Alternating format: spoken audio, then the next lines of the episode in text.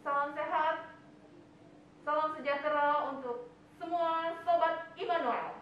Kembali lagi bersama saya Grace dalam Immanuel Podcast.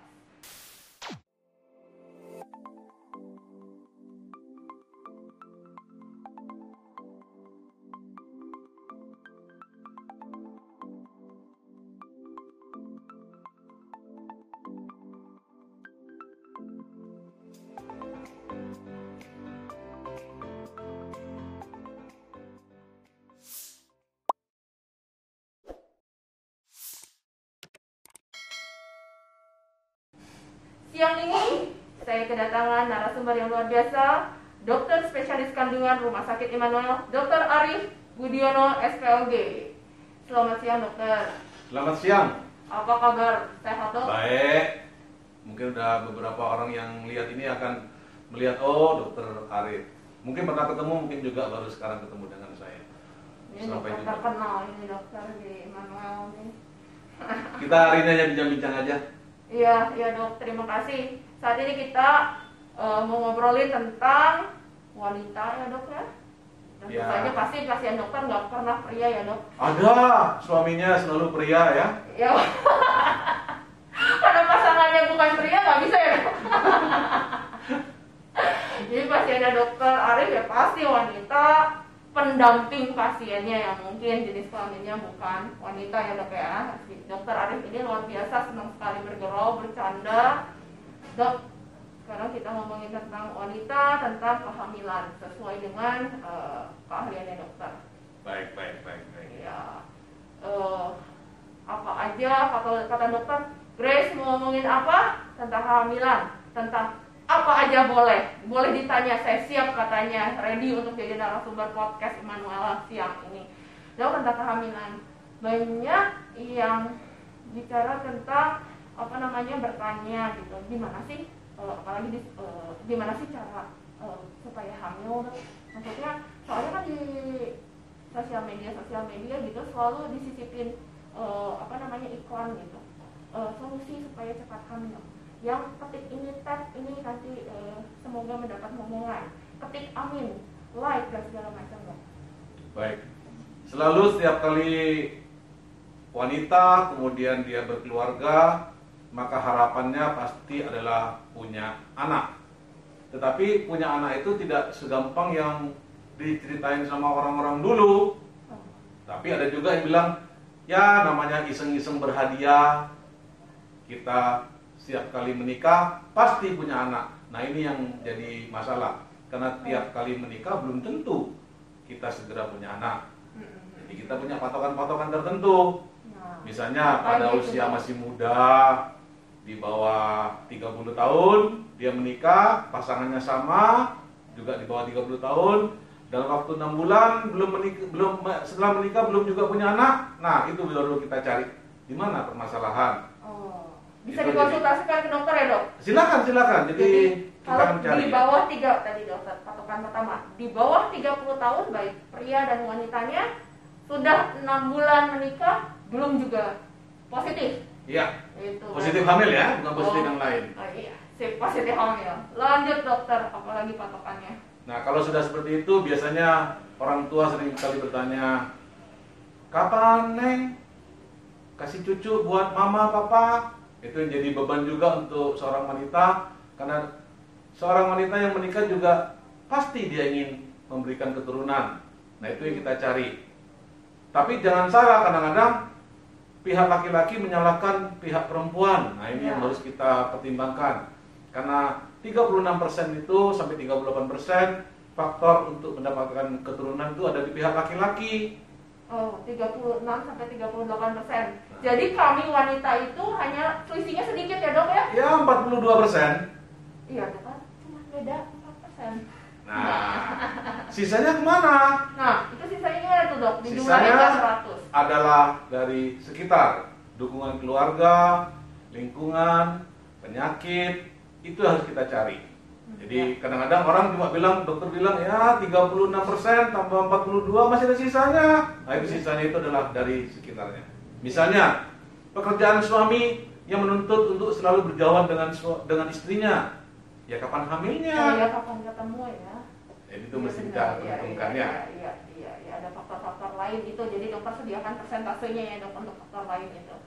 Ya, sebenarnya eh, selain itu dok, misalnya ada juga pertanyaan, memangnya ada apa makanan atau apa gitu yang mempengaruhi katanya jangan banyak makan ini apalagi mengkhawatirkan ini kita generasi micin nih sekarang generasi milenial dan generasi micin bukan cuma generasi bucin aja.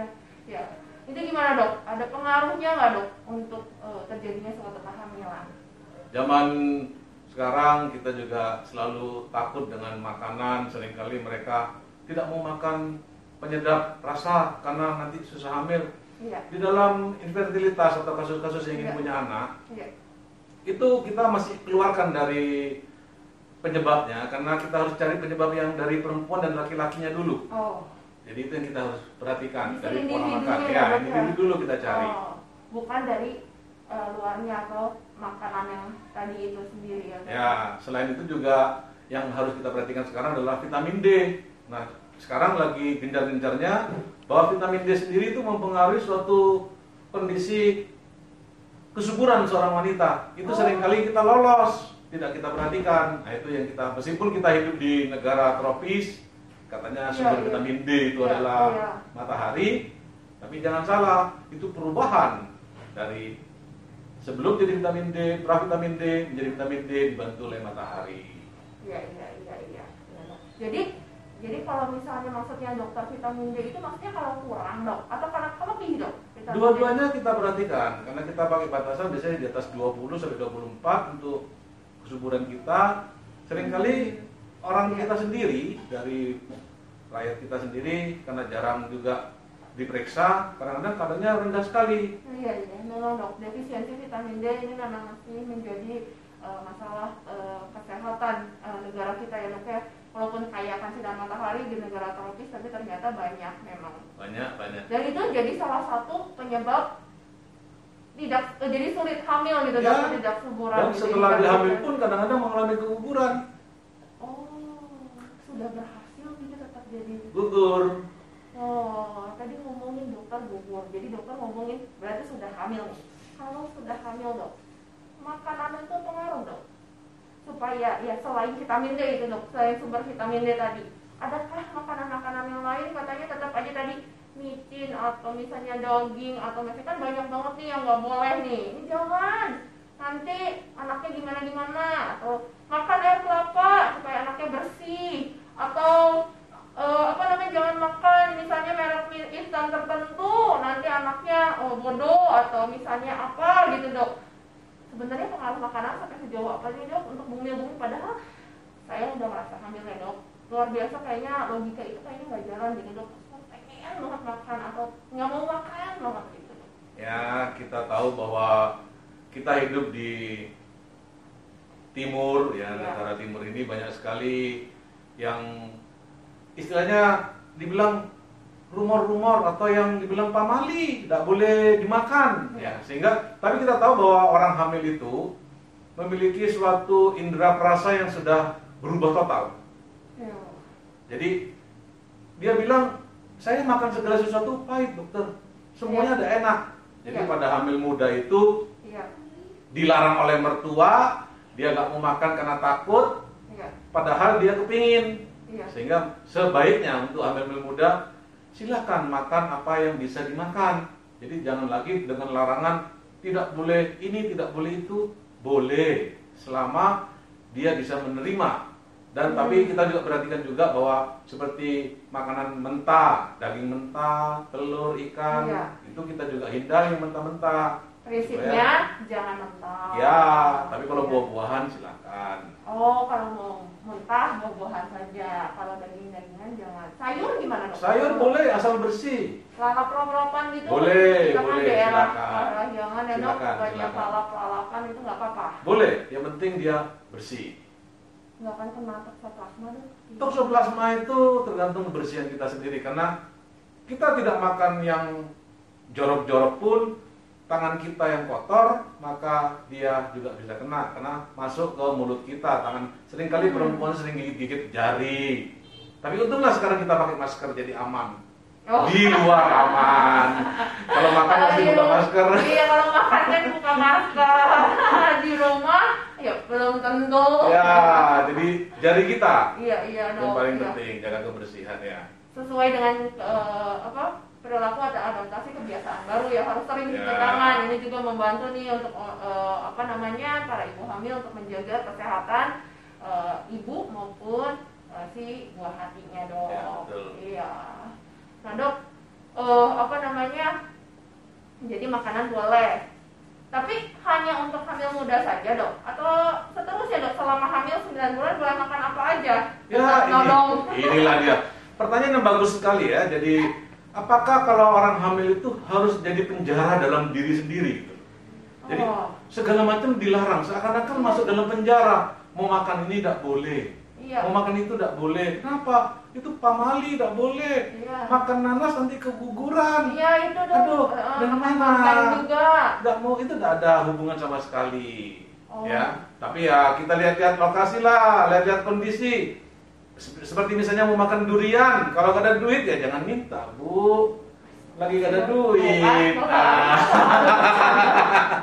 Karena durian itu mahal ya.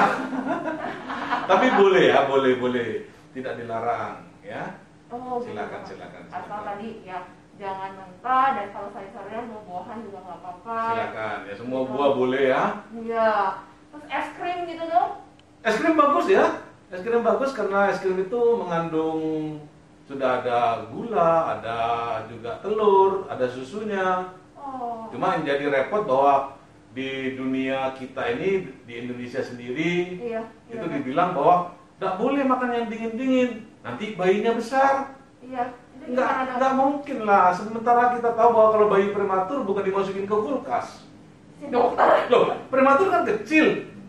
Apakah kita masukin kulkas supaya besar? Enggak, kan kita angetin. Iya. iya. Nah, jadi nggak ada hubungan antara dingin dengan bayi besar. Oh iya iya iya. Jadi iya. boleh aja, apalagi kalau Iya, ibunya tidak mau makan. Es krim sangat membantu. Iya, Sangat iya, membantu iya. karena sudah ada gulanya, ada telur, ada susu. Jadi boleh makan apa aja sesuai dengan perbincangan podcast saat ini. Apa saja, Grace? Ya, memang menarik sekali diskusi bersama dengan Dr. Arif. Nah, sekarang wanita apa namanya para ibu-ibu hamil atau ibu-ibu yang mau konsultasi, mau hamil, pasangan-pasangan muda, pasangan tua juga boleh ya dok ya? Konsultasi Boleh, dengan Dokter. Arif. Kira-kira kalau misalnya datang ke Immanuel, kapan aja Dokter Arif ada? Saya tiap hari ada di Manuel, Senin sampai Sabtu. Senin sampai Sabtu selalu ada. Jam berapa dok prakteknya? Saya dari pagi sampai jam 1 masih di rumah sakit Immanuel. Paginya- juga boleh datang. Eh, jam 8 jam sampai jam 1 silakan Silakan. tanyakan ke dokter Arif konsultasinya lebih jauh ya dok boleh, ya. boleh, silakan, silakan. Terima kasih. Jumpa lagi bersama saya di episode yang lain di Immanuel Podcast.